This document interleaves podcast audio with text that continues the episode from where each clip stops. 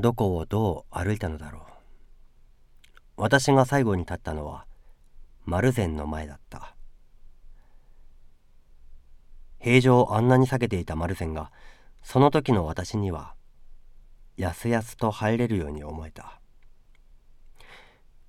今日は一つ入ってみてやろう。そして私はずかずか入っていった。しかしどうしたことだろう。私の心を満たしていた。幸福な感情はだんだん逃げていった。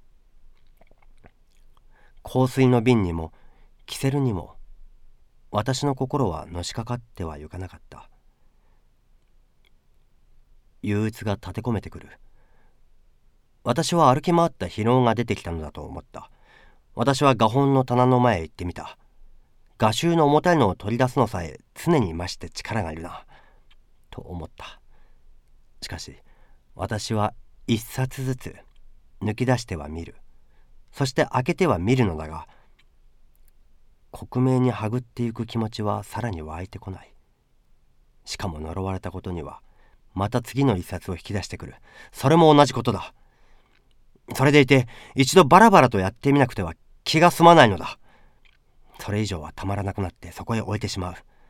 以前の位置へ戻すことさえできない。私は幾度もそれを繰り返した。とうとうおしまいには日頃から大好きだったアングルの橙色の重たい本までなお一層の耐え難さのために置いてしまった。なんという呪われたことだ。手の筋肉に疲労が残っている。私は憂鬱になってしまって自分が抜いたまま積み重ねた本の群れを眺めていた。以前にはあんなに私を引きつけた画本がどうしたことだろう。一枚一枚に目をさらし終わって後さてあまりに尋常な周囲を見渡す時のあの変にそぐわない気持ちを私は以前には好んで味わっていたものだった。ああそうだそうだ。その時私はたもとの中のレモンを思い出した。本の色彩をごちゃごちゃに積み上げて一度このレモンで試してみたらそうだ。私にはまた先ほどの軽やかな興奮が返ってきた。私は手当たり次第に積み上げまた慌ただしく潰しまた慌ただしく築き上げた。新しく引き抜いて付け加えたり取り去ったりした。奇怪な幻想的な城がその度に赤くなったり青くなったりした。やっとそれは出来上がった。そして軽くお乗り上がる。あんごめん。もう一回いきます。いきます。